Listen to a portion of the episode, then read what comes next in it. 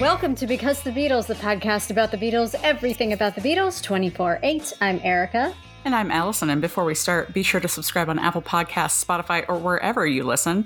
And if you're enjoying B C the Beatles, feel free to leave us a preferably five-star review so other Beatle maniacs can find us. Also, don't forget to follow us on Facebook, Instagram, and Twitter. We'll be posting videos, photos, and more from this episode and beyond. And you can also email us at b c the beatles at gmail dot com. Hello. Hello. It's finally here.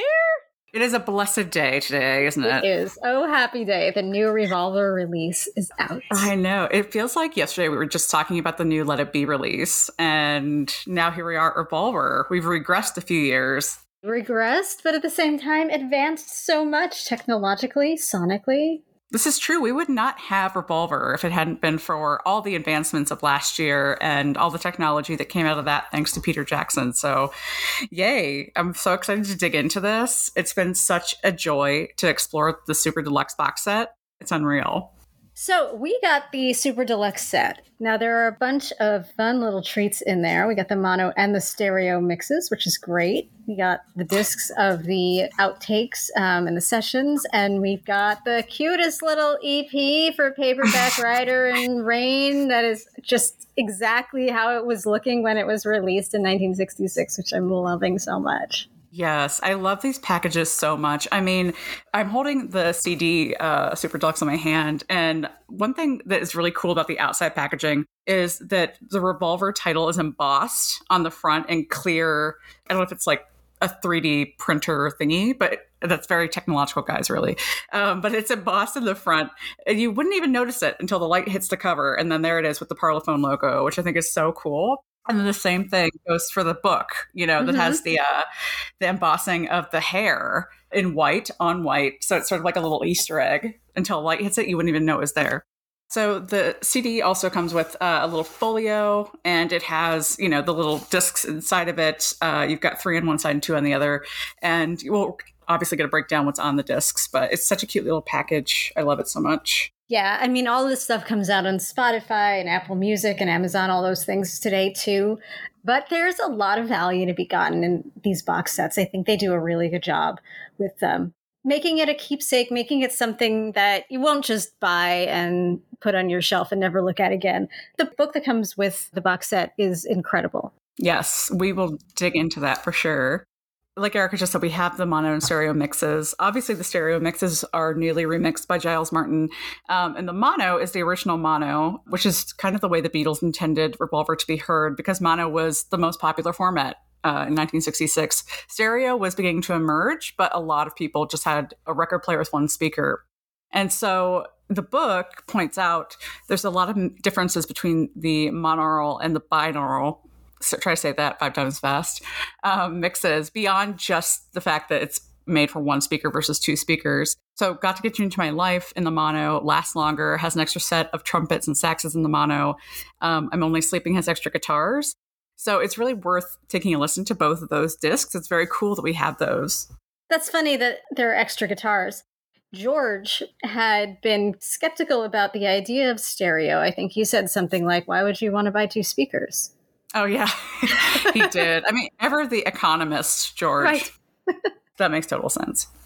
And I think it might have actually been George, too, who I think in the books calls it um, a stereo mix. It's kind of like being a little bit naked because you've got all the parts exposed and you mm. can hear them so much better um, in the, the right and the left channels as opposed to just right in front of you with the mono. I wonder how he'd feel about this. I think that's exactly what this new mix does very well.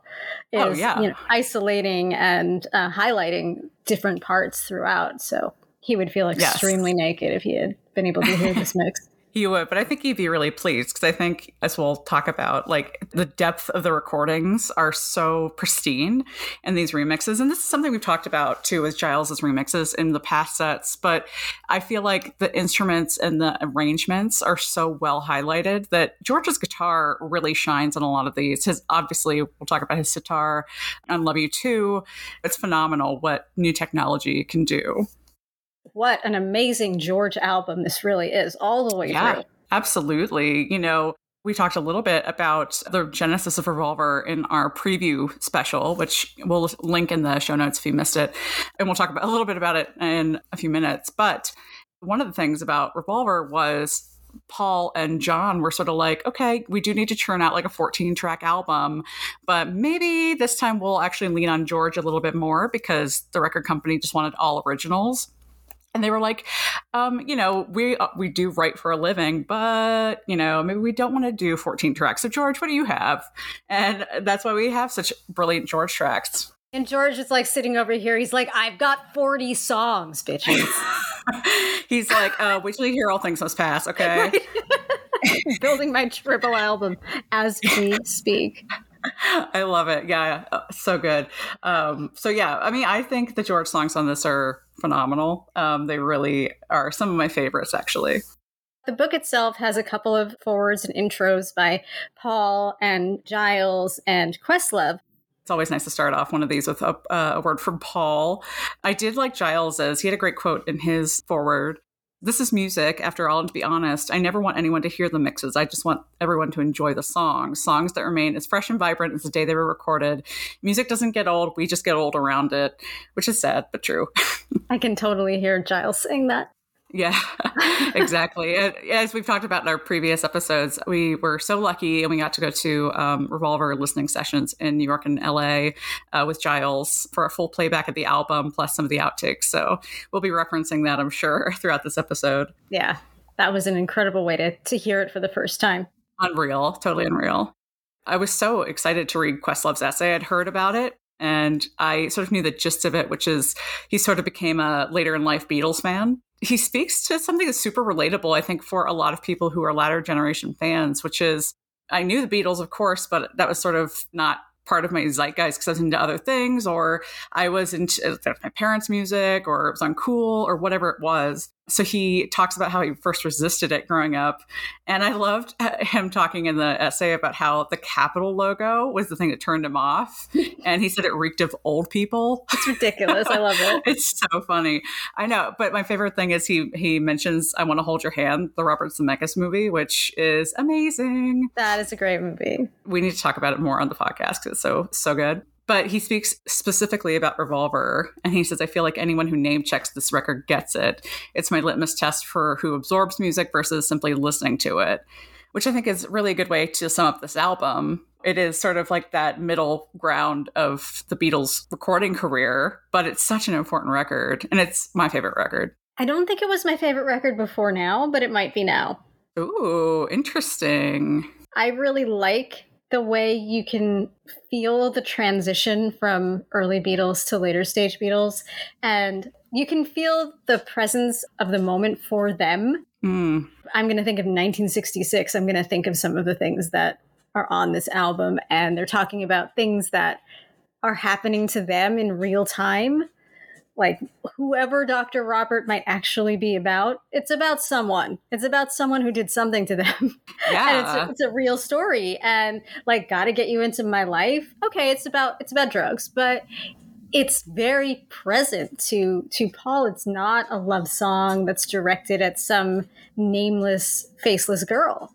And you actually have a lot of Paul on this record not directing those love songs to a girl. Like, you know, we have obviously the single Paperback Writer, which not a love song, you know, it's a whole other subject matter for him entirely. This whole album is really about exploring other topics, you know, from Taxman to Love You Too to Eleanor Rigby. Other than Here, There, and Everywhere, is there another straight up love song in this at all?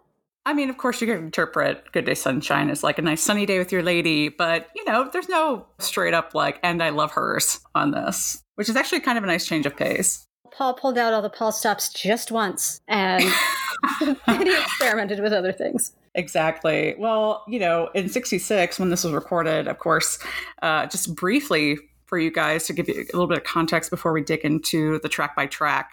The Beatles, when they came off their tour in late sixty-five, were supposed to film another movie. Movie got canceled, thankfully, for them, because it sort of gave them a nice big break. The biggest break they'd gotten since they started really rolling on the Beatlemania train. And so that allowed them time to, like, explore their interests. George got further into the Indian music and the sitar and went to see Ravi Shankar and all of these things. And John picked up the Tibetan Book of the Dead and was, like, totally immersed in that world. Paul was still composing and Ringo was actually enjoying time being with his family. So they sort of had a break, a mental break, a physical break. That allowed them to create this album. And literally the recording for Revolver stopped hours before they got on the plane to um, embark on their sixty-six world tour. Thankfully, they had a little bit of a breather, else we probably wouldn't have Revolver. Yeah, not only a breather for them to record, but like you said, to explore some of their new interests. Like this is when Paul was really getting into avant-garde and the art scene, and probably things like tape loops may not have been on his mind nearly as much, or backwards recordings, things like that, if he hadn't had time to explore. Absolutely. And that's something that uh, another one of the essays, and this is when we get into Kevin Howlett's portion of the program, and his notes are always fantastic. I'm so happy he's back doing notes for this edition again. I really enjoy in his notes how he takes a lot of information from contemporaneous interviews, because I always feel like, you know, I, I of course want to hear Paul and Ringo's recollections now, but by pulling so much from sixty-six and around the time of Revolver's creation and release, it gives so much more a real picture of what was actually going on in the Beatles world. Oh, I totally agree. I still think the best Beatles book out there is Love Me Do, The Beatles Progress from nineteen sixty-four. Oh, yeah. Which we talked about very early on in the podcast. Um, you can find that that episode. But yeah, so Kevin talks about how Revolver got its genesis, and he writes a beautiful essay, The Road to Revolver, right before he gets into the track by track. So for those of us who are more technologically minded, I am not, full disclosure, I don't understand a lot about the technical aspects of recording. But if you do, you'll find a lot of joy in the track by track intro, because they go very deep into it. Something I... I think I knew, but it refreshed in my brain, was that one of the things the Beatles really wanted to try to do with this record was to go to Memphis and record at Stax, which would have been amazing. I've been to the Stax Museum a couple of times, and I think there is a, a little panel in the museum that talks about how, I don't know if this actually happened, I don't know if there's proof of it, but apparently Brian went to Stax to kind of scope it out and meet with Jim Stewart, who was one of the co-founders of Stax, and talk about how the Beatles could come there record. And they kind of tried to go there to record when they played Memphis, but it just didn't work out financially. I think nobody could agree on a money amount, and it was just too much like craziness. But Paul, and even in the book, uh, the Revolver book, talks a lot about how they love Steve Cropper, one of the house band members at Stax, and how they wanted him to produce them, which would have been unreal. They were kind of inspired because the Stones had recorded Aftermath at R C A in Hollywood, and the Stones recorded there quite a lot. They, I think they recorded Satisfaction there and, and a lot of other big tracks, but that gave Paul especially the idea, like, oh, maybe we should go somewhere else to record. I don't know if E M I really has the technological capabilities for us to kind of expand out of our wheelhouse. Instead of going elsewhere, because they really didn't have an option, they utilized new technology. They brought in some new techniques to their home base. So they used A D T, which is artificial double tracking. So they didn't have to actually sing it twice. They could sort of uh, manipulate it to have that effect anyway. They used regular double tracking. One of the most famous things they used on uh, Revolver is on the last track, Tomorrow Never Knows, where they fed John's vocal through a rotating Leslie speaker. They'd used that before for guitar effects, but n- never vocals before. And then uh, a Fairchild six sixty limiter, which is like a compressor, I believe. Again, not technological. Um, I did Google it so I could see it. Uh, but it uh, enhanced the instruments and the vocal sound. And then um, Geoff Emerick, who was the engineer on this album, who was really instrumental, haha, pun intended, mm.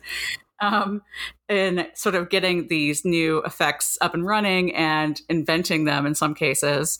He was quoted as saying, to try and record John's voice without the Fairchild, you're battling to record what you knew you could get out of that vocal. That's interesting. Which is fascinating, right? Because I am like, I think of John, the pinnacle of John vocals is like Twist and Shout, right? Where he's just screaming. So I'm like, okay, well, what what was actually wrong with John's vocals, you know? I wonder if that was influenced by John's opinion of his own vocals, because, you know, he didn't like his own voice and he wanted to do right. anything he could to run his voice through other things. Maybe maybe he did a better job when he was recording and he knew that some kind of enhancement was going to happen. That totally could be it, too. So another thing in the book that I loved was an article called The Cover, which was written by Klaus Voormann. And at this point in Klaus's career, he was working as a graphic designer and art director in London. And the Beatles had asked him to design the Revolver cover.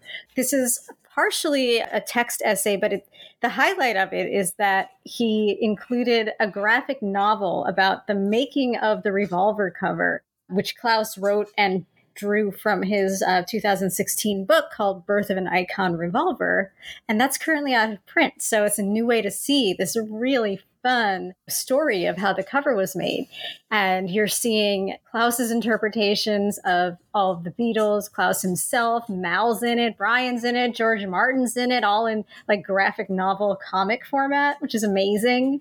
And it tells the story of the band inviting Klaus to the studio to hear Revolver for the first time, and then asking him to do the cover, but really having no ideas for what it was that they wanted. They didn't even have a name yet. They didn't know what to do.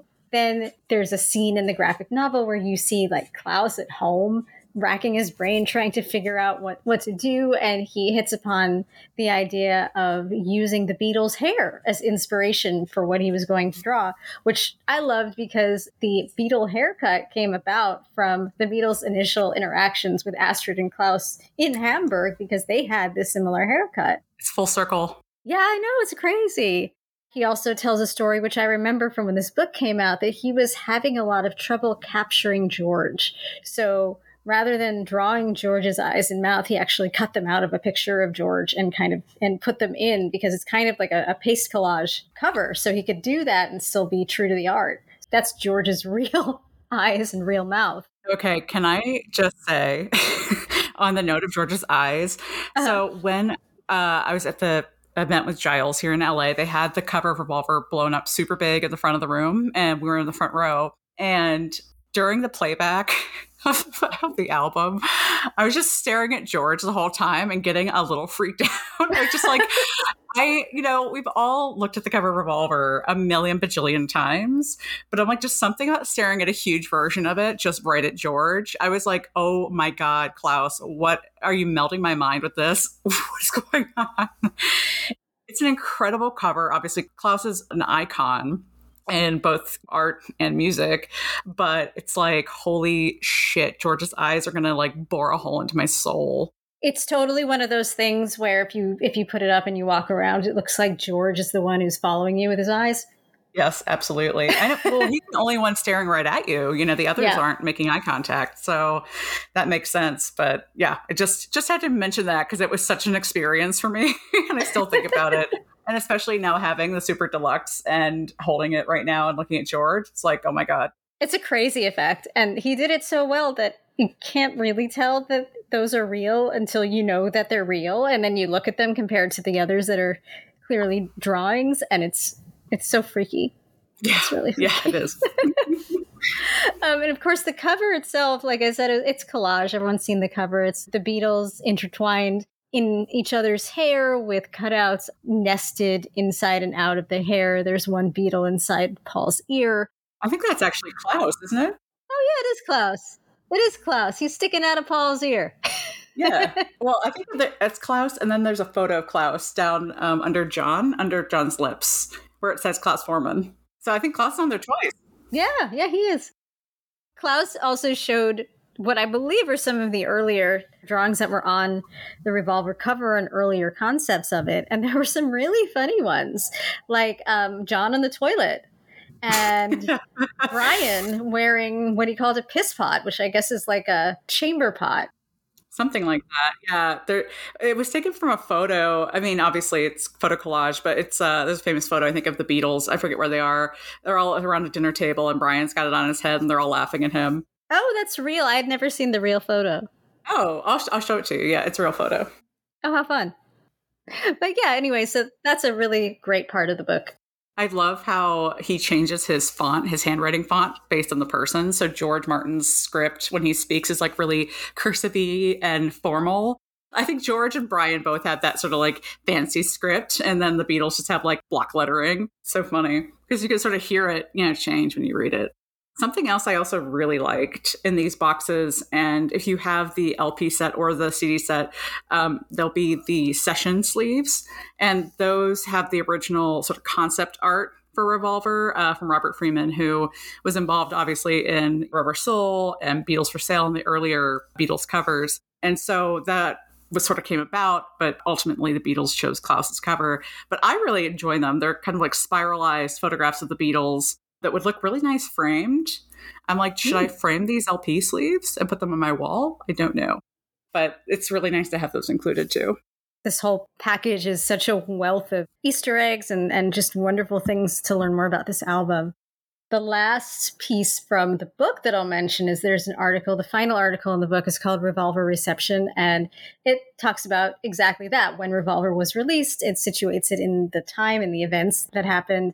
They included some contemporary reviews, which were not all that kind in some, in many cases. And it mentions what a world of turmoil the Beatles really were in around the time that this this album was released, in that it coincided with the Bigger Than Jesus controversy in the United States. And it was released right after their tour in the Philippines, which was horrible and harrowing. Um, And then when they finished that and they came to the United States, they were greeted by people in the South burning their records. And the article made the point that even though they actually produced fewer songs in nineteen sixty-six than in any other year prior, it was just such a pivotal era for the band, ending touring, experimenting with new techniques that couldn't be re- reproduced live. I mean, that leads right into Sergeant Pepper and all of the, the new innovations that came with that. Right. And their decision to stop touring altogether. Yeah. I don't think I would either after what happened. Yes. And again, we will dig into the Philippines tour the next episode. So you will not want to miss it because it is crazy town. So let's get into these track by tracks. So we're going to talk about the stereo remixes, and we're going to talk about the outtakes as well. Track by track, as we said. So let's start off with Taxman, which was the first single from the Super Deluxe. One, two, three. Four, one, two. Let me tell you how it will be. There's one for you, nineteen for me. 'Cause I'm the tax man. Yeah, I'm the tax man. So that's a banging way to start the album. Yeah, that's a good way. Good thing. It's a great introduction to the immersive quality that Giles Martin is going to give us throughout, especially in how they split things. In this mix, the bass and the drums, and I believe a cowbell, are in the right ear, the guitar is on the left, and then the vocal is, is spread, so it kind of sounds like you're standing in front of the band, where George is kind of behind you, and you've got some instruments on some side, some on the other, and it just kind of feels like you're in the center of mm-hmm. the recording of the song, which I love. Yeah. And, you know, Giles, when we saw him live, talked about the revolutionary technology that allowed him to separate all of those instruments. So even down to just like the snare drum hit, Taxman was a perfect example of a way that that technology really worked in their favor. Because again, you know, for Revolver, those different stems or different instruments on separate tracks didn't really exist. So with Taxman, they were able to break it down to literally every single drum hit on a separate channel to create this incredible mix. Giles did a great thing at, I think, both of our listening parties, where he had set up his speech to time with a version of Taxman, where instruments were slowly being pulled out one by one until you just got down to, I think, the drums. It's such a great way to conceptualize how they kind of broke everything down to its tiny pieces and then rebuilt. Yeah. Something that I I didn't realize, this is kind of funny, um, until I was reading the book and reading about Taxman, is I never got the correlation between the Taxman exclamation, you know, in the song where they're like, Taxman. Um, it's a bit of a nod to Batman. I will never, ever hear it the same again. I never. I was just like dying. I was like, Kevin Howlett, you are surprising me. I, yeah, I, and a little bit of a, a sidebar too. I realized something else about Taxman not long ago, which is the Monkees' Headquarters album, which came out in sixty-seven, so a year later, well, about eh, a little less than a year later, um, the lead-off track from that, You Told Me, starts with an homage to Taxman, where they're sort of counting off, but I never got the correlation between that lead-off and this album lead-off until recently, and it's just blowing my mind, like, just the Taxman tie-ins everywhere.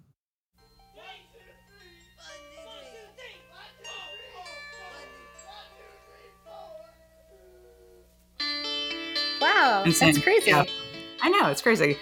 Um, but yeah, I thought that was, that was really interesting. And yes, it'll change the way I listen to Taxman forever. Seriously, I, now I want to see like a big POW sign. Oh my gosh, really? Like a, totally. It was made for that. Yeah, absolutely. All right, where's the fan video? We need the fan video. Yes, exactly. Get creative, people. And one, one other thing I want to bring up, these really bring out Ringo's mastery of his instrument, the way he helps transition from one section to the next, and it's seamless, but now you're hearing the drums in a totally new and more prominent way, and you can hear how, the way that he's doing it. It's mind-blowing. Yeah. I mean, you've got Ringo arguably at the peak of his creative drumming, I think, on this album. Like, of course, mm-hmm. there's more in Sergeant Pepper and to get on to the later albums, but we're going to talk about later, Rain, hello, that is like Ringo's jewel in his crown, and it's in this period. Both George and Ringo are kind of coming into their own in the Revolver period. Yeah. And maybe that was because they had a little bit more breathing room. It's possible. And it's also like Revolver in nineteen sixty-six is an interesting, like it's a transition time in, in songwriting and music techniques, but it's also kind of the band is really gelling. I think that George and Ringo's contributions are even more valued as they're getting more experimental, and maybe there's a little bit less emphasis on only Lennon-McCartney originals. Yeah, that, absolutely. And they're all working together. Whereas, you know, once we get past nineteen sixty-six, we are starting to get a lot more independent compositions. Yes. So it's like the only time we really see this level of gelling from all four of them together. Yeah. And another side note, um, in the book, you know, I don't know why this struck me so much, but there's a quote from Paul. I think it's because he's talking about how the film was canceled so they could actually make this record. And he mentions, or Kevin Howlett mentions, that Magical Mystery Tour a year later. And I was like, for some reason, that blew my mind. I'm like, oh, my God, that was only a year later after this. How... The time, again, time does not exist in Beatles world. But if you think about Revolver as it is, and you're like, oh yeah, next year they'll make Magical Mystery Tour. It's like, what the hell? It's so weird. Beatle time is not our time. Beatle time is a flat circle or whatever. It's weird. So Eleanor Rigby, track two on Revolver. Ah, look at all the lonely people. Eleanor Rigby picks up the rice in the church where a wedding has been. Lives in a dream, waits at the window, wearing the face that she keeps in a jar by the door. Who is it for? All the lonely people. Where do they all go? This little ditty began life uh, with another nonsense Paul title. Think maybe Yesterday and Scrambled Eggs. He called it Ola Natanji. Ola Natanji. Of course, in Beatles lore, there is a grave in Walton Cemetery, uh, the parish cemetery there, with Eleanor Rigby on the gravestone. Paul has said the inspiration for the name came from Eleanor Braun, who is the Beatles' co-star in um, Help, and also a friend to them, a combination for first name and a wine merchant that was a few doors down from the Old Vic where Jane Asher was performing a play, and the wine merchant was called Rigby and Evans Limited. You could decide for yourself whether it's subconsciously about that gravestone or it is a pastiche of those two things. You know how it is with Paul. He he develops his ideas through osmosis with the world in a way. When he's asked to pin down where did he come from, I think he picks out, oh, you know, maybe it came from this or maybe it came from that. I don't even think he knows a lot of times where these things come from. Right. Like we were talking about in the last episode, how A Day in the Life was picked up from Melanie Coe, who was in the newspaper for having run away, which he had met her three years prior. That still blows my mind. Yeah. It's so nuts. It's nuts. And I think that's kind of how Paul's mind works. He saves things in some mental Rolodex until he's ready to use it. Love it. Love that for him. I think as far as the way the mix sounds, it's got a bit more of a sense of urgency in you hear the violins on your right side, you hear the cello, the low strings on your left side. It almost feels a bit faster to me. I know it's not, but it feels a little bit more driving in a way. And it contributes to the sadness and loneliness that goes throughout the song. I mean, I know Giles has said a million times, like, he has no intention of actually changing the narrative of any of the songs with the mixes, but it's pretty crazy how making certain instruments prominent over others actually does change how the story of a song is interpreted. Yeah. He doesn't want to spoil his dad's legacy in any way. I think he's continuing it. George Martin would have loved these new tools available and probably would have wanted to do something similar. Absolutely. One of the things I really enjoyed was in the outtakes in the Sessions two disc. If you are listening on the C D version or digitally, it will be called Eleanor Rigby's Speech Before Take Two. And in this track, we get to hear the Session string players talking. And one of the things that Giles said at the playbacks when he played this for us was, it's a good reminder that there were other people in the room. These are real people, you know, playing those strings, and they're playing with the Beatles. And sometimes there is a misconception that they sort of took the gig and they were like, oh, these stupid kids, doesn't really matter. But you can hear them in this track actually discussing like, oh, maybe we should do this, or maybe we should play it like this. And then you hear George Martin come on and he has them play it two different ways, one with more vibrato and the other not so much. And he asks Paul, Paul, can you hear the difference? And you hear Paul say, hmm, not much or something. But it's fun to hear them work it out sort of that way and to give the string players their moment to shine and to hear their voices. And it, yeah, it just gives more personality, I think, to the track as well. Yeah, totally. And it, it fleshes out more who George Martin really was in the studio too. You know, mm. I mean, there's very general, like, he created all of this instrumentation and, you know, John wanted to sound like he was on a mountain in Tibet. George made it happen. But he yeah. actually took these steps to make it happen. You know, he auditioned string players. He hired them.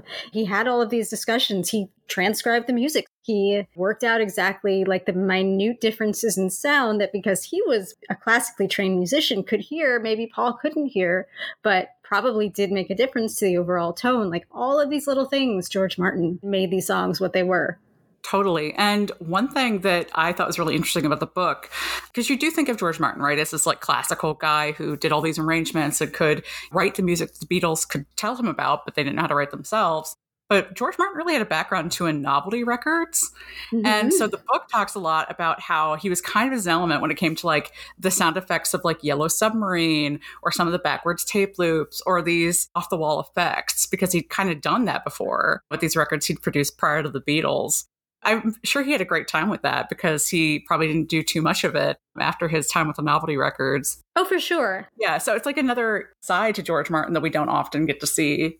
It highlights, and some of this is probably the same with Brian too, that you had some of these guys that were looked at as maybe the adults in the room. They were a little bit older, whatever. But in order to hang with the Beatles, you kind of had to be the right kind of weird. And yeah, totally. Stuff like this just shows that George Martin was the right kind of weird yeah. to produce this stuff with total focus, total seriousness, and total curiosity about how to create these new sounds, and with a sense of humor too. Exactly. You know, with Tomorrow Never Knows, and I'm, I'm getting a little bit ahead of where we are in the uh, album, but the Beatles played a little bit of like a preview. I don't know if it was a fully fleshed out demo from John or what it was, but they sort of described it and, and played a little bit of it for George at Brian's house when they were talking about the new album and what would be on it. And instead of being like, oh, that's crazy, like, that sounds dumb, or you're insane, John, his reaction was sort of like, hmm, hmm, that's interesting, John. Like, no, you know, I didn't put him down, didn't say like, I don't know about this, boys. It was sort of like, hmm, it's interesting. For whatever he was actually judging, there's probably always a part of his brain that was like, how can I do it? How can I make yeah, it? Yeah, absolutely. I'm sure it was a fun challenge. For sure. Onto a song with a very different tone, I'm Only Sleeping.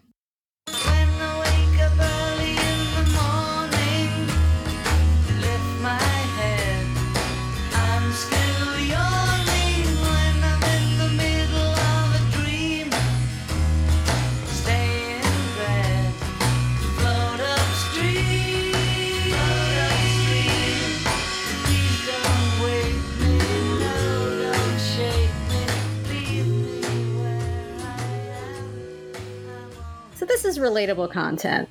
This yeah, song. Very much so. Uh, yeah.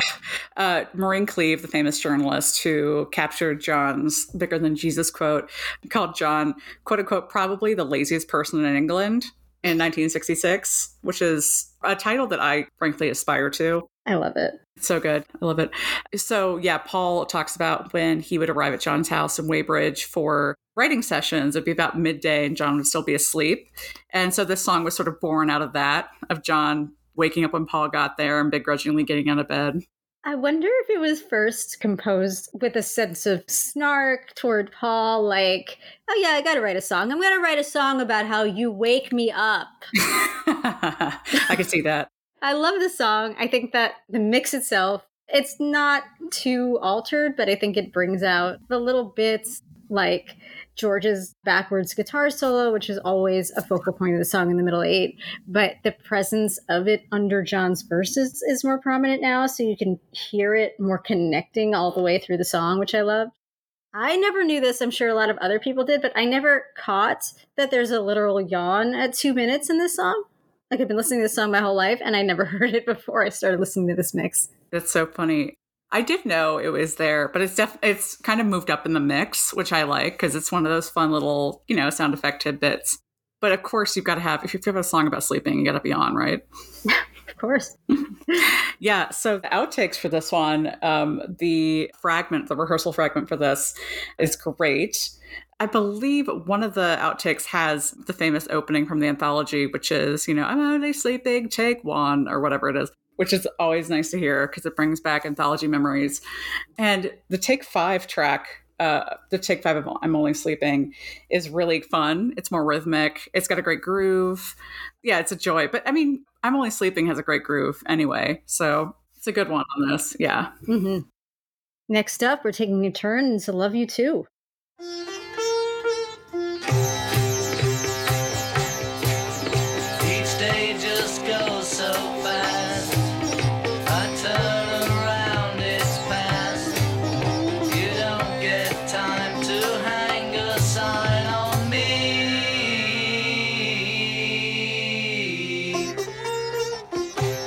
Love You Too, working title Granny Smith, as as as you do, uh, which was named after Geoff Emerick's favorite variety of apple. So there's a little piece of trivia you probably didn't know about Geoff Emerick.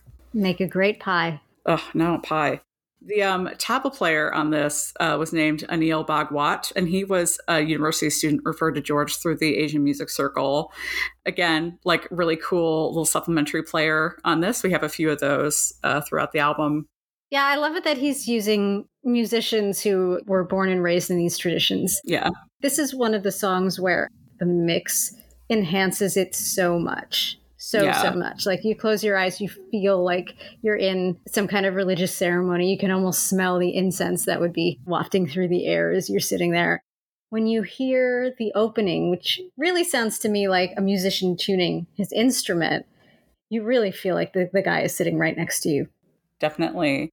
I think one of the cool things that is actually on the outtake, I believe it's the unnumbered rehearsal of Love You Too. It has George playing sitar, but he's actually singing the accompanying part that would go along with that. To hear George sort of sing that part over his own playing is really cool. It kind of shows how it was in his head existing already before they did a master take of it. That's one of the best things about the box set too. You can just compare the recorded version to all of the different ways that they were experimenting with the songs. Uh, yeah, I mean, speaking of experimenting, we have take seven here of Love You Too, which has a very strange harmony from Paul. uh, it is, it's very interesting. I, um, I'm very glad that it did not end up on the final. Um, it's kind of dissonant, which kind of works if you think about the tradition of the musical style. But uh, yeah, I think it was a good move to to ditch it. Yeah, there's a few places like that that remind me of the part in Get Back where they're working on I've Got a Feeling. And Paul is doing something weird with the harmonies and George is just like, no, it never made it. That could have been born out of this. I could see yeah. George like, you're not going to put that harmony on my track. Like, yeah. Um, and I got a shout out to the Take One, which kind of sounds like a demo from George, but it is very cool. It kind of has the guitar part he plays in the, the what I'm, call, I'm going to call the demo, but it's take one, um, is a little bit like Me and Mister Mustard. And I don't know why. It could just be that it's the same sort of chord he's strumming. Uh, that happens a couple of times on this box, which I'll mention when we get there. But I almost wanted to start singing along with it. You know, Me and Mister Mustard. If you guys Love listen it. to it and feel that way, let me know, because I want to know if it's just me. Next up, Here, There, and Everywhere. Here, making each day of the year, changing my life with a wave of the hand. Nobody can deny that there's something there. there. Mm. Damn, Paul. Damn, Paul.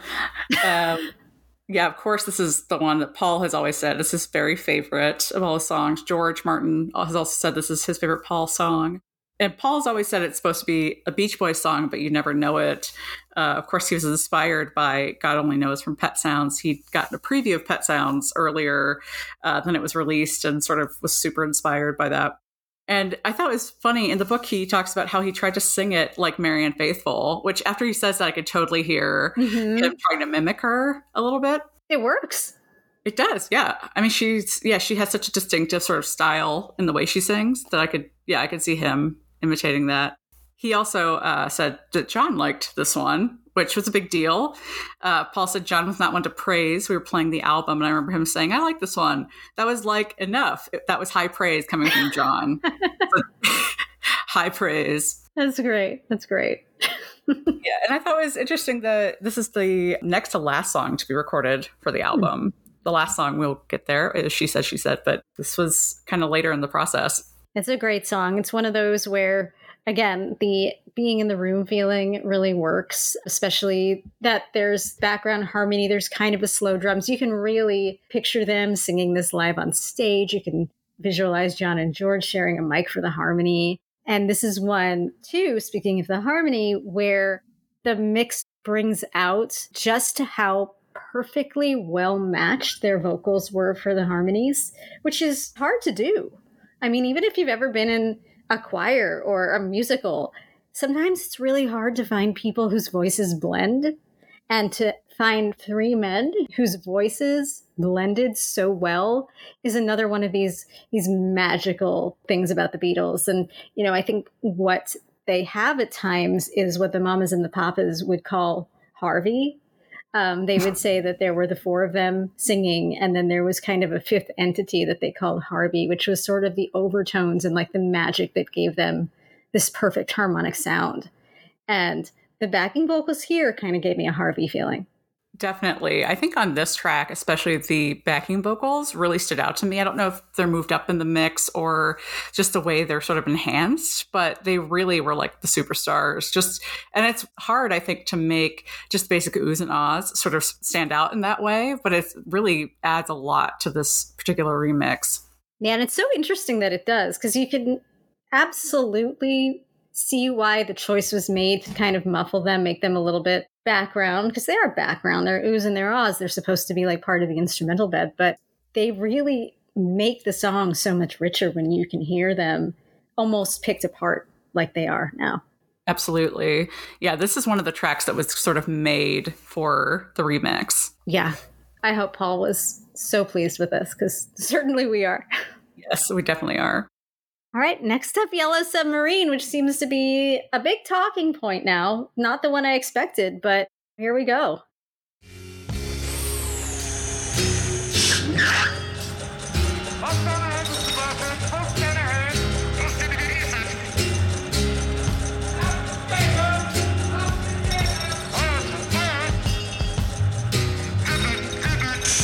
As we live a life of ease, every one of us has all we need. This is now something that we know is more of a combo John and Paul song, and not just a song that Paul only wrote for Ringo. So, so wild. Yeah, Paul does talk about how he thought it was, a, he envisioned it as a children's song, um, giving it credence to the quote unquote Uncle Ringo legend, which does not stop here. No, it doesn't. And I mean, and that could be possible. Like what came to my mind reading about the Yellow Submarine Genesis was, you know, like We Can Work It Out, where Paul comes up with part of it, John comes up with this kind of like dark bridge. So John, as we hear in the demos and the session outtakes, he starts, you know, in the town where I was born, no one cared, no one cared.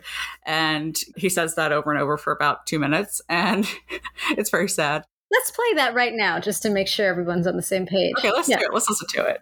In the place where I was born, no one cared, no one cared.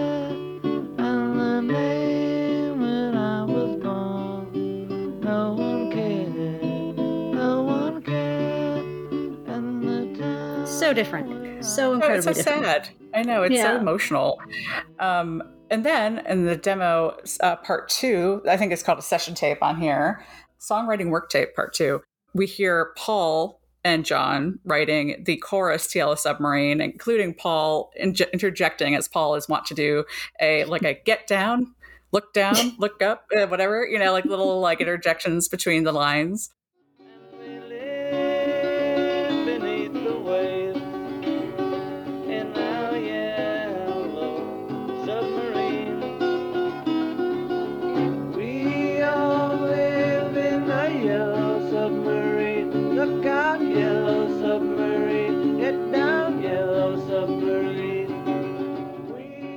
Cool to hear the first part of it and the second part of it and how they came together.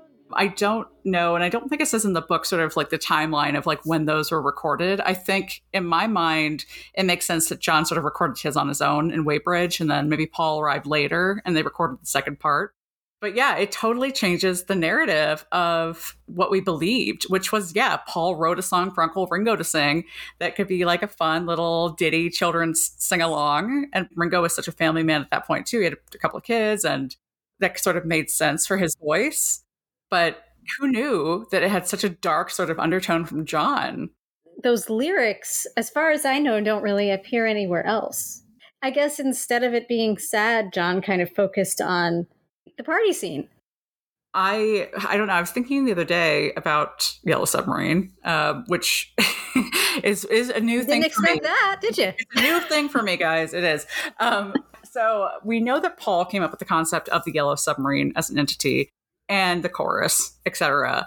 But I'm thinking about John writing that first verse. In the town where I was born, lived a man who sailed to sea, and sort of now we know it was born out of this, like no one, you know, no one cared, no one cared.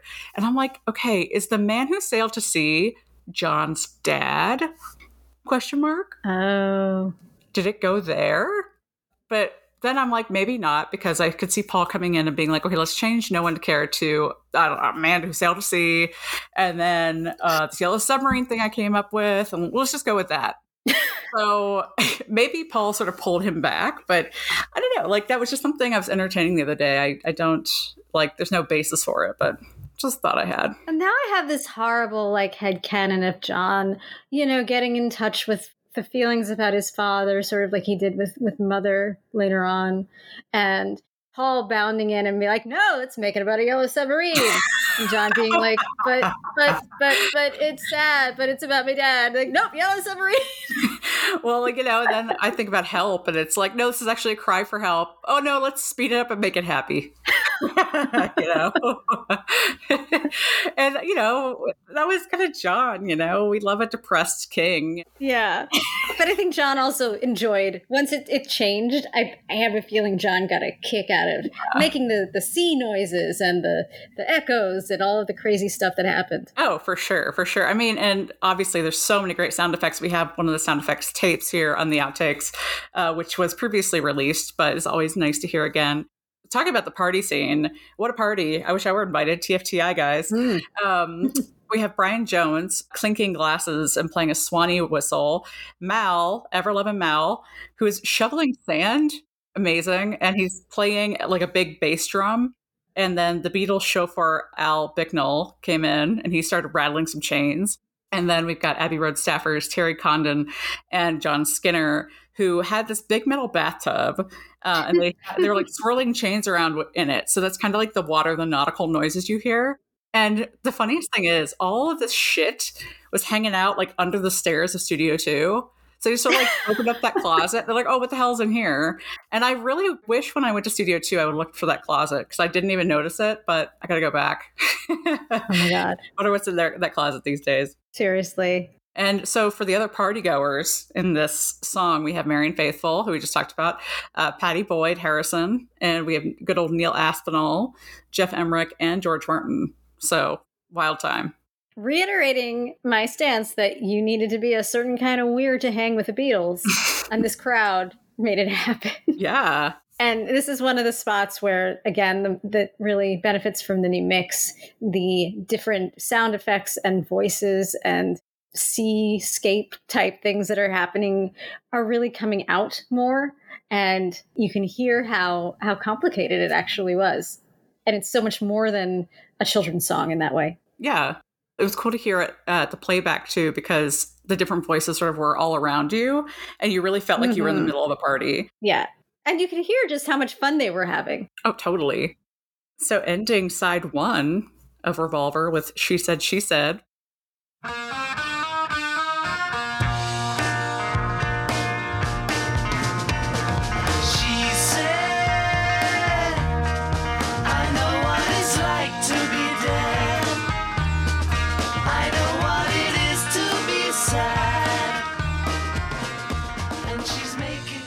So the inspiration for this one uh, was apparently um, an incident where they tripped with Peter Fonda at the rented house in L A. Uh, he told a story about how when he was a kid, he accidentally shot himself. And his uh, his sort of follow-up to that was, I know what it's like to be dead. And George got freaked the fuck out. And he was he literally said, you're making me feel like I've never been born. Who put all that shit in your head? So that became obviously part of the lyrics too. She Said, She Said. And in the uh, the outtakes, you'll hear John, when he does a little demo of She Said, She Said, and he'll say a couple of different lines that are in the actual song, but he'll say, who put all that crap in your head? It's like, ooh, there's a swear, kind of a swear on this Uh-oh. song, John. You can't have that. Obviously, that was changed in the final version. The guitar part comes out really interesting here. It's kind of more staccato. You can hear... It's very pronounced, yeah. Yeah, you can really hear the thought that was put into it. That's kind of a theme in this album and many of the other remixes. You just hear the artistry so much more prominently. Right. And as we flip the record over, a nice palate cleanser from the very dark She Said, She Said, we have Good Day Sunshine.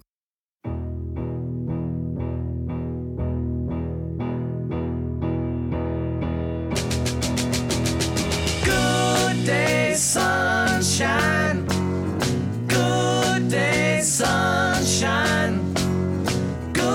day, sunshine. I need to laugh, and when the sun is out, I've got something... Always been one of my favorite Paul songs, and that's Saying Something. Such a great song. So good, and I love to I love to throw out this fact, because it was inspired by one of my other favorite bands, Love and Spoonful, and Daydream, which I don't really hear Daydream, other than like the bright, sunny sort of... subject matter. Uh, but then again, Daydream was inspired by Baby Love by the Supremes, which can't really hear that either. And I don't hear God Only Knows in Here, There, and Everywhere, but apparently it was inspired by, so. Yeah, exactly. I mean, the inspiration sort of takes many forms, doesn't it? Yeah, well, it's it's good when you're inspired by something and it's totally different, because otherwise you're inspired by something and you get sued. Yeah, um, sorry, George, what? George and John. George is not the only... Needle, who did that? When did John get sued? Here Comes Old Flat Top was from Chuck Berry's oh, song. Oh, yeah, Chuck Berry. That's right. Yeah, Chuck Berry should have... Well, Chuck, Chuck Berry also tried to sue the Beach Boys, too, which, I mean, kind of. But, of course, everybody's nicking everything from everybody else. Yeah, this is just a little bit too close at this point. Yeah. There's also a great quote in the book from my numero uno uh, male singer-songwriter fave rave of all time, John Sebastian, um, who says um, that the Beatles, to speak to your point, Erica, what you just said is, you know, the Beatles were so good at ripping you off, you had no idea until until like years later, because he didn't realize this was inspired by Daydream until Paul, I think, told him in the eighties. And he's like, oh, I, I wrote that because of Daydream. And John was like, what? I had no idea. That's amazing. So good. But then again, it's the same thing with Paul. Like, well, I mean, maybe, maybe he got it from there. You know, maybe Blackbird was written about the civil rights movement. Maybe it was written based on a, a Bach tune he and George used to play. Maybe. Maybe, maybe, maybe it's maybe it's a confluence, which is yeah. another fa- one of Paul's favorite words. But um, however this song came about, it's fantastic. It's one of the songs that does so well with creating a mood and a tone that directly relates to the lyrics.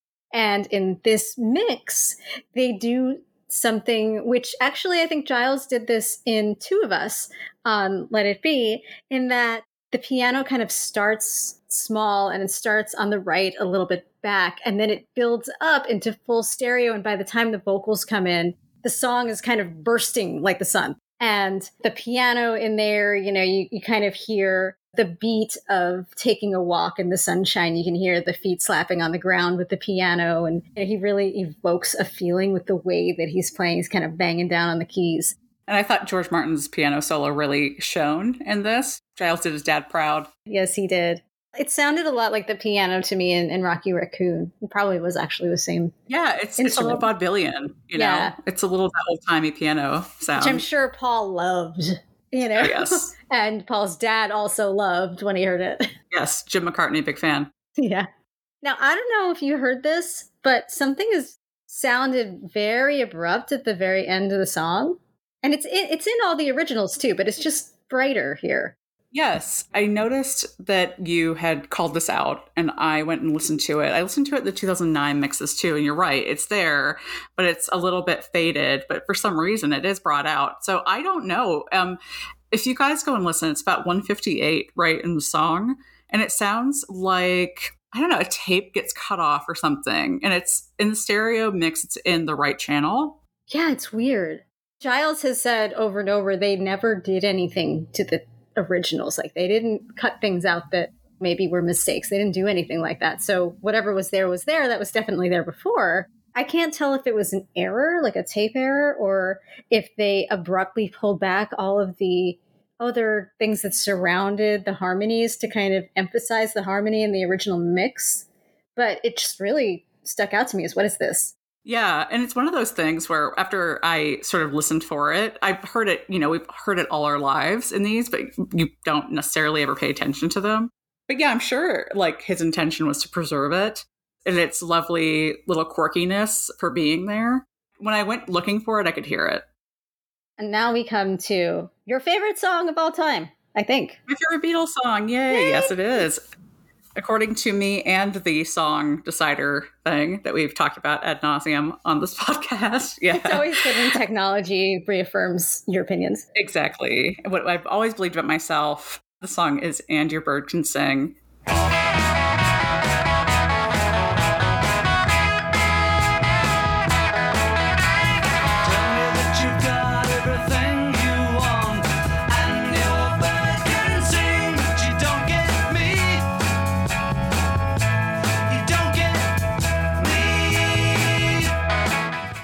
Original title to this, uh, very John, again, we love a depressed king, is You Don't Get Me. Makes sense. Yeah. Uh, but he hated this song. He called it another horror, which I hate for him because I love this song. I love it. I love everything about it. I love the jangly birds like guitars. I love the lyrics. I love everything. So John just could not recognize his own genius on this one. John is just categorically wrong here. It's not another horror. Yeah. It's great. It's joyous. You've got those harmonies. You've got great contributions from everybody. And, you know, one of my favorite things from the outtakes was the outtake that we all heard in the anthology, but it's Paul and John probably stoned out of their minds doing oh, yeah. a take of this song and just giggling. It was so yeah. fun. Just making stuff up. Yeah, in the book, Paul, yeah, Paul talks about exactly that, how much fun they were having just making it up, kind of like just playing off each other, all that. And I know that there are some people, I've heard some grousing about the giggling track being included in this, but I think that is bull, you know what. because ridiculous. I think this is so much fun. I, that's always been my favorite cuts from the anthology too, was the giggling track. So it's nice to have, I think this is extended from what was on the oh, anthology. It's much longer. Yeah. It's not just exactly the same thing. And this is exactly what I, what I want from a box set like this. So I'm happy it's here. Yeah, because otherwise you remember it and you have to go hunting for it. I want to hear. I want to hear because I'm going to think about it because I know it. Yeah. I'm like, oh, yeah, that take, you know. I so, love yeah, it. I love lots it. Lots of fun. And I feel like, me, you know, maybe it was the drugs talking, but John at some point called it another horror. He hated it, but he didn't hate it always all the time because he was clearly having a wonderful time, whether chemically enhanced or not, that day when he was playing it with Paul. Yes. I did like, um, again, on the outtakes, the second version, which is take five. The beginning, like I said about George in the Love You Two demo, the beginning gives major Ballad of John and Yoko in the mm. acoustic guitar. It's very strange. It's a very, uh, like a foreshadowing moment. It's fun to be able to hear certain things already brewing years before. For sure, because you don't get that from the finished version at all. Mm-hmm. But if you go and listen to it on the outtakes, you might hear it. All right, next up, For No One, or as originally titled, Why Did It Die? Glad they changed that. That's so dramatic. Yeah. Your day breaks, your mind aches. You find that all her words of kindness linger on when she no longer needs you. She wakes up, she makes up, she takes her time and doesn't feel she has to hurry. She no longer needs you, and in her eyes you see nothing, no sign of... Another great song for Paul, not a love song, kind of a love song, but a more mature subject matter about love. I mean, I wouldn't want to be Jane Asher at this point. It was written on a skiing holiday that he went away with Jane Asher in March of sixty-six. Um, I don't want that song written about me, dedicated to me, but cool. Uh, yeah, he likens it to uh, a later song, Another Day. And he says that it could be the same girl, you know, kind of two sides of the coin on this one. Something very interesting about this track is that John and George aren't on it. It's just, just Paul and Ringo. And we have Alan Civil on French horn. So Alan Civil, recruited, of course, by George Martin, was the principal French horn player in the New Philharmonia Orchestra. He would go on to join the B B C Symphony Orchestra, and he stayed there for twenty-two years. So it's pretty, pretty impressive. In the book, it talks about how he was paid fifty-two pounds, which is about one thousand pounds today, to do his little horn solo. And then he would rejoin the Beatles for Sergeant Pepper, and he was in the orchestra for A Day in the Life. So he came back. And he came back despite the fact that the uh, the arrangement was surprisingly difficult. When he saw the uh, transcription, he was like, are you sure this is right? That's really high for the French horn. He's like, yeah. They're like, yep, oh, that's right. right. Yeah, so, you know, he really got challenged with this, and he did an excellent job. Absolutely. And side note, shout out to our friend Caitlin Larkin, because she's been talking about, uh, she talked about on her radio show on Beatles Sirius X M channel last week about the old Help game. I think it was a Help. I think, I think it was called Help. The Help game on Beatles dot com, the Beatles dot com. I don't know if you ever played that, Erica. No. What is this? Oh my God. Okay. It was a virtual game where you sort of joined a chat room first, and you had your little Beatles avatar, and it was designed like the Cavern Club. So you go in there and then you join up with like three other people. So if you were playing Paul, you'd find your George, Ringo, and John. And you would then enter the game, all four of you. And so you had to play this game where you completed little like missions around Liverpool and London. And you had to collect things. So I, for- I forget what all the things were, but one of them was the French horn. So when you found the French horn in the game, it would play this lick from For No One. And every time I hear this song, I'm like, I, I would give anything to play this game one more time. And I was talking to Caitlin about it a little bit. We were just reminiscing so hardcore. And I'm sure there was maybe some point where we were both in this game together. I would love to think that we played together at some point before we knew each other. Wow, I wonder if there are like at least some bits and pieces on the Wayback Machine. There is a YouTube video where you can watch the game. Oh. So we'll drop that in our show notes. It's so nostalgic, but it was so much fun. I would, oh, I would love, I would love, love, love if Apple would bring that back. It was so much fun. It, this is probably like ten or twelve years ago, maybe longer. Yeah, I think it was around the time the Beatles one came out. So that was almost twenty years ago. So yeah. Maybe that it's that old, but it was so much fun. But anyway, so that's all all that to say that when I hear the French horn solo in For No One, that's where my mind goes back to that game. That's amazing. I want to play that game. We should post the video of what the game looked like. We will. Yeah, yeah. I'll definitely link it in the show notes and we'll we'll share it on our socials. Um, but yeah, the song, I think, again, the, the orchestration combined with the mix emphasized kind of the plotting nature of the storyline, how kind of depressing it is to be in this situation. Mm. And bringing out the bass notes and the piano and the drums coming out really for the first time. Hello. Hello. Yeah. When I saw Giles, he mentioned he'd never realized there were drums on this track. And until he said that, I sort of never gave it a thought, but I'm like, yeah, I didn't either. So it's nice to hear them and nice to hear the percussion really shine on this. Yeah. It makes a huge difference in setting the tone and the mood. Yeah. It's good balance, really. Next is Doctor Robert. Take a drink from this special cup, Doctor Robert.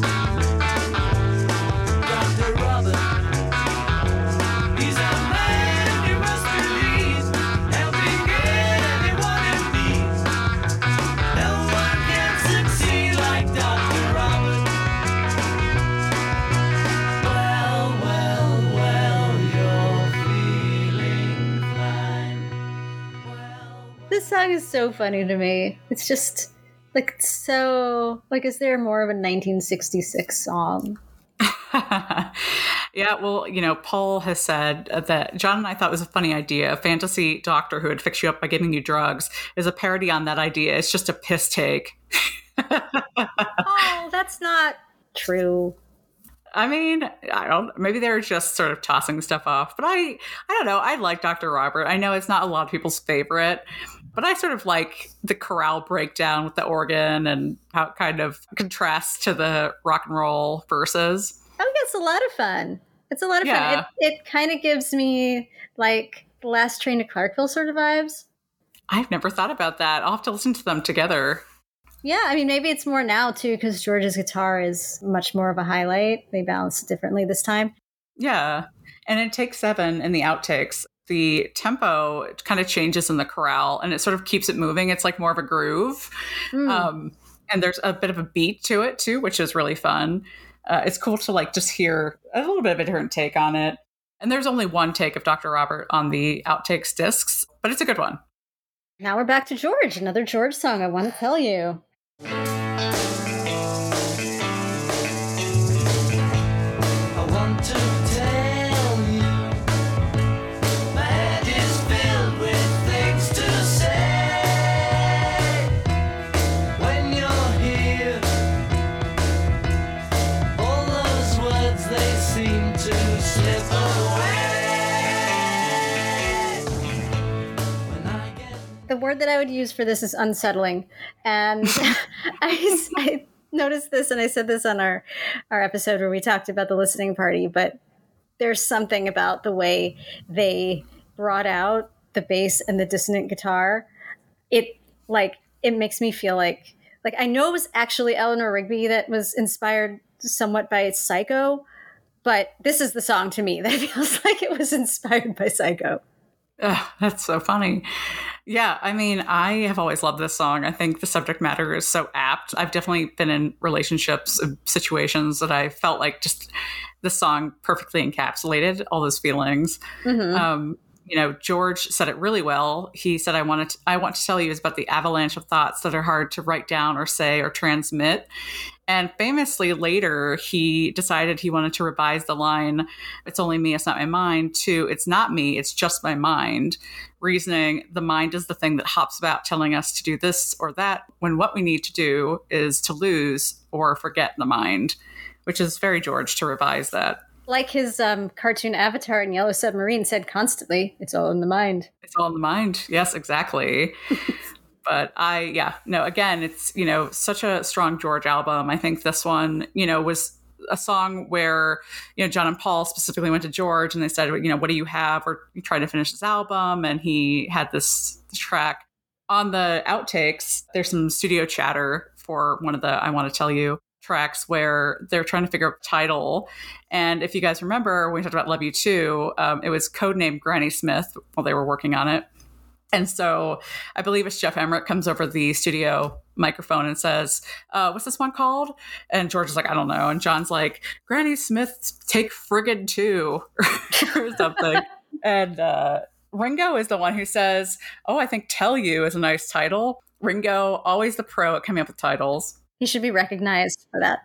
Yeah, absolutely. And then I think John says something like, George, you're, you know, you're so bad at coming up with titles other than Don't Bother Me. That was the only one you came up with or something. in, in fewer words, but yeah. Love a bit of, love a bit of studio chatter. All right. This is a totally different mood. The Ode to Drugs that Paul wrote. Yes. John says acid, Paul says pot. So take your pick here.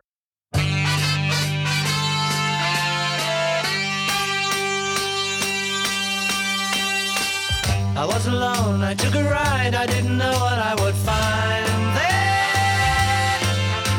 there. Another road where maybe I could see another kind of mind there. Ooh. Obviously very soul slash Motown influenced. And this would have probably been one of the ones they would have cut at Stax. And it would have been amazing with the Memphis horns. Obviously the horn section in this is incredible, but this would have been even better to hear at Stax. Did you notice that there was the unnumbered mix in the outtakes, though? There were no horns in it, but it was very, like, guitar forward. Oh, yeah. It was, that was amazing. Crazy. I loved it. I actually liked it a lot more than what they did. Yeah, that is one of the superstar tracks, I think, of this whole set, is that unnumbered mix. That one was released prior to the box release as well. Uh, and it's been so incredible to listen to that. And then we've got also in the outtakes, the first version, which is take five of the first version, which is, I felt very church forward, uh, mm. like heavy organ. There's like a choir, like backing vocal. I'm glad they kind of found a nice hybrid and they replaced sort of the organ part with the horns eventually. You know, in the second version, take eight, of course, then they add the horns, but it's sort of the song building as these boxes kind of show off how they built the tracks with the different parts. But I think the nice middle ground with that sort of grungy guitar was awesome. I loved it. Yeah, it's a really great version. And I sort of thought also the guitar in the second version, the unnumbered mix, uh, was very much getting better. Like the sort of like the up, up strum or strumming mm-hmm. up, whatever you call it. I'm not, again, not a guitar player, but like that sort of rhythm, it was super getting better. Oh, totally. Yeah. Yeah. I heard Shades of Revolution in it too. There was a really interesting remix effect around thirty-three seconds and, and elsewhere as it repeats. The higher part of the drums comes in on the right ear and the lower part then switches to the left ear. I'm wondering if things like this are how these songs that we've heard our whole lives actually do feel new, in that you can't listen to this as background noise. Like you can't put it on and do your laundry and just totally forget about it, because something happens that changes, that kind of brings you back to being present with the music, like something that you hadn't heard before, or something that pings your ear, a different ear, or pings it in a different place, and, you know, kind of makes you pay attention again. And I think that part of the amazing feat that, that Giles has undertaken with this, part of the success has been that they have found a way to make songs that we have heard our whole lives sound new and make us pay attention. And one of those kind of things are the kind of things that really make me pay attention. Yeah. And particularly in this set, uh, we're not getting, you know, the Blu-ray disc, which we usually would, and we got in Let It Be and past releases. So this is kind of a way to really make it more of an immersive experience. Erica, you talked about how in Taxman, how it sounds like George is sort of standing behind you and like that spatial relationship of all the instruments. And I think even in the stereo mix, you get that, which is really cool for those of us who don't have the capability to listen to a Dolby Atmos mix. Yeah, I mean, my observations are not from the listening party. They're just listening from listening to it in normal over-the-ear headphones. Yeah, totally. Which is great, because I wasn't even sure that they could accomplish making it sound similar to the Atmos mix in the stereo version for all of us who don't have that setup. Right, totally. And now we wrap up the album with Tomorrow Never Knows. The last song in the album, but the first song that was to be recorded for the album.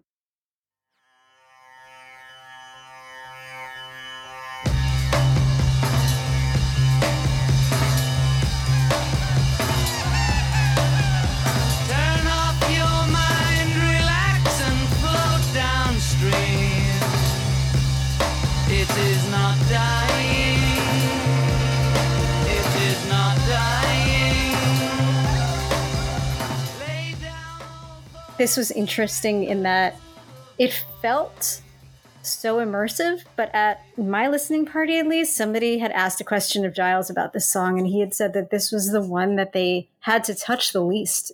Oh, interesting. Yeah. Yeah, I could see that because it has so much going on.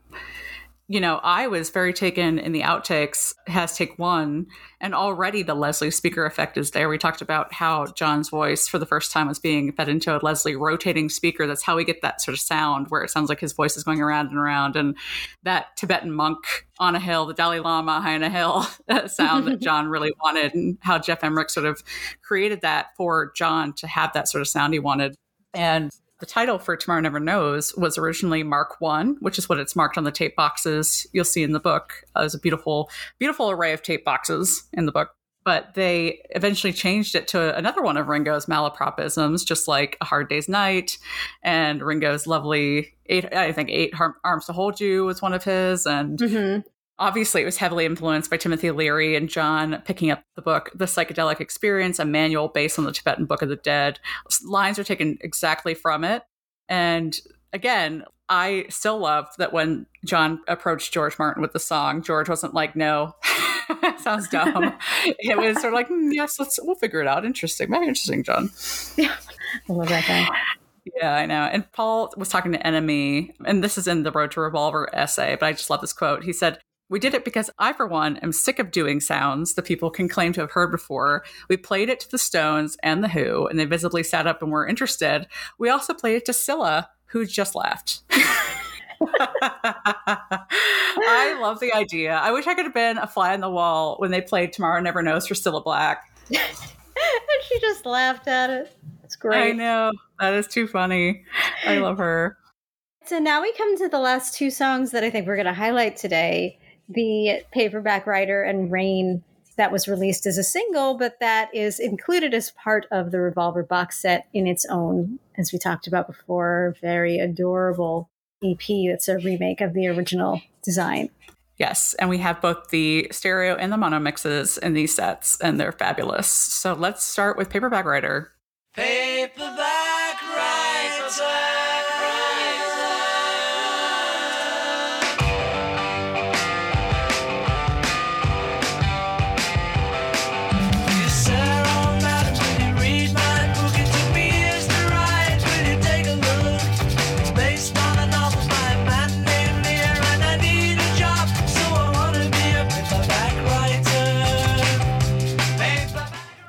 So, of course, this was the lead-off non-album single. Um, it was the first Beatles single to not go number one right away in its first week of re- release, although it did the next week and knocked Frank Sinatra off the charts. It was inspired, yeah, it was inspired by Paul's Aunt Millie, and she asked him why he always had to write love songs. Why didn't he write songs about other things, like just life things? And so he got the idea for this sort of as he was going out to John's house in Weybridge. And by the time he was there, it was sort of finished, and then John helped him polish it.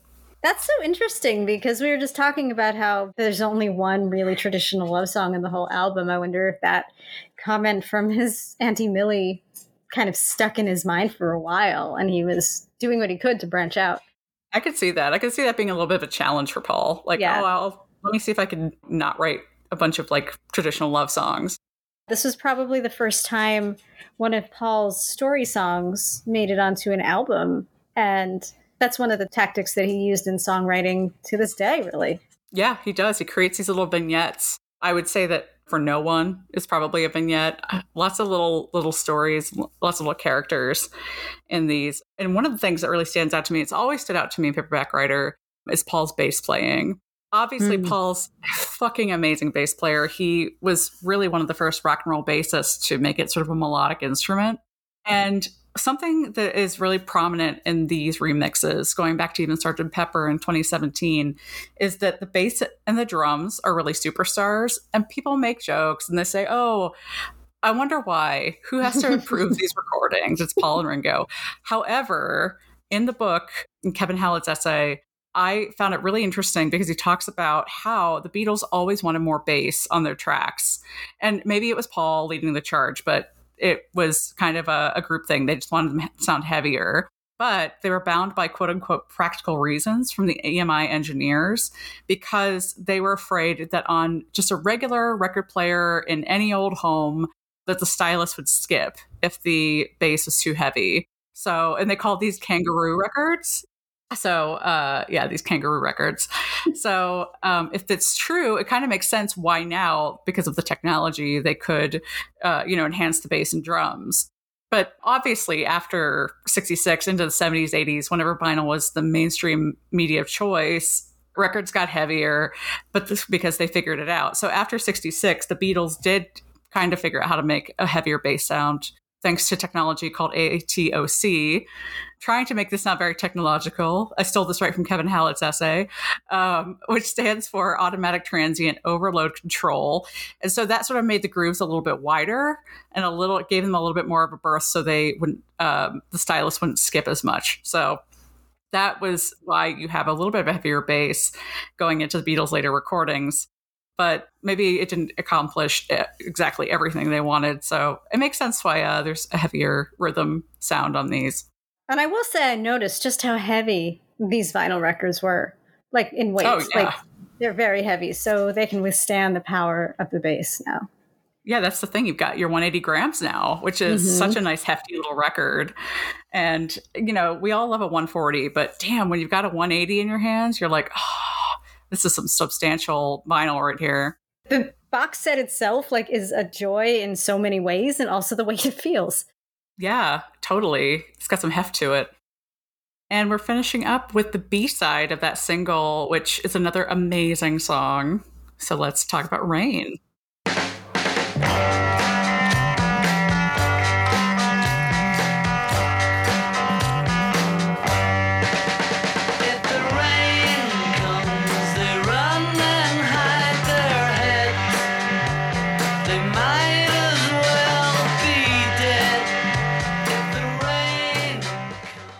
This is one of Ringo's best songs, top songs, one of the songs that were always cited as Ringo is really one of the greatest drummers in the world, and here's an example.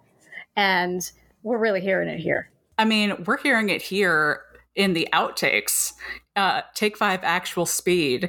You think Ringo kicked ass on the master track that we all know and love? Um, it's even faster and more kick ass. Imagine how fast Ringo is playing those drums on the Actual Speed. That was um, a crazy recording. I fucking loved it. That's another superstar amazing. Standout for me yeah. on this box. And it is such a groove. It's such, it's moving and shaking. And it is, yeah, it just feels fast. Paul is keeping up with Ringo so well on the bass. That rhythm section is absolutely locked. Um, and then to hear Take Five, the slowed down master after it, it's cool because you can hear the count off, which shows you exactly how much they slowed it down, because it's like one, two, like it's yeah. somebody who's audibly slowed down talking. Uh, it might be Paul, I'm not sure. But it's so cool to hear those two things back to back from this track that is so killer just by itself. But to hear that process is unreal. And to think about all of the little manipulations that we don't even think about, how, yeah. you know, things are in different keys. Their voices are manipulated just by going a little faster or a little slower in certain in certain songs, and just so many minute details to bring these songs together. In the book, Kevin Howlett talks about the reverse tape uh, that we hear at the end, and I've never given much thought to like what actually John's saying, what's being reversed there, but if you're curious like I was, it's the part of Rain where John says, sip their lemonade when the sun shines, when the sun shines, rain, rain, if the rain comes, they run and hide their heads. So that's what's reversed there. Oh, just, okay. Just fun fact. Nothing about Paul being dead. Amazing. Yeah, exactly. Well, this was before Paul died, oh, allegedly. Right. So right. I think Paul truthers will come for me. Yeah, I don't know. I don't know. I don't know the whole timeline. So that's the box set. There's a lot more to explore. There's so many other outtakes that we didn't mention. You know, there's a lot more to the book that accompanies it that we didn't mention. It's certainly worth the purchase, I think. Yeah, I mean, I am a little bit speechless, just again, because I just never thought we'd get a Revolver box. So uh, to get to spend time with this and to, to talk about it on the pod with you, Erica, and I can't wait to hear about what everybody else thinks about it. Um, just a fucking blast. And it's so, so cool. The remixes sound so good and the outtakes are fantastic. So all the way around, this is an, a home run for me. Yeah, we're getting the Beatles as, like you said, we never thought we would get. We get the Beatles at what I think is this amazing transitional period where they're so cohesive. And now we're getting the Giles Martin treatment because of these advancements in technology. And so we're hearing it sharper and cleaner and more, you know, as they played it than ever before. So if you guys pick it up, please let us know what you think. We'll be posting and, um, you know, tweet at us, reply to our posts, or email us or whatever. We want to hear your thoughts on the box and what your favorite tracks are, what kind of the outtakes you like, you know, all of all the good stuff. Yeah, we want to keep talking about this. Yes, it is Revolver season, guys. This is not just a day. It's a whole season. It is. It is. And thank you guys so much for listening to Because the Beatles. Uh, as always, subscribe on Apple Podcasts, wherever you're listening right now. And please give us a rating and review so other Beatlemaniacs can find us. And follow us on Facebook, Instagram, and Twitter. We'll be posting videos, photos, and more from this episode and beyond. And remember, you can always email us your thoughts, especially about Revolver, to b c the beatles at gmail dot com. See you next time. Bye. Bye.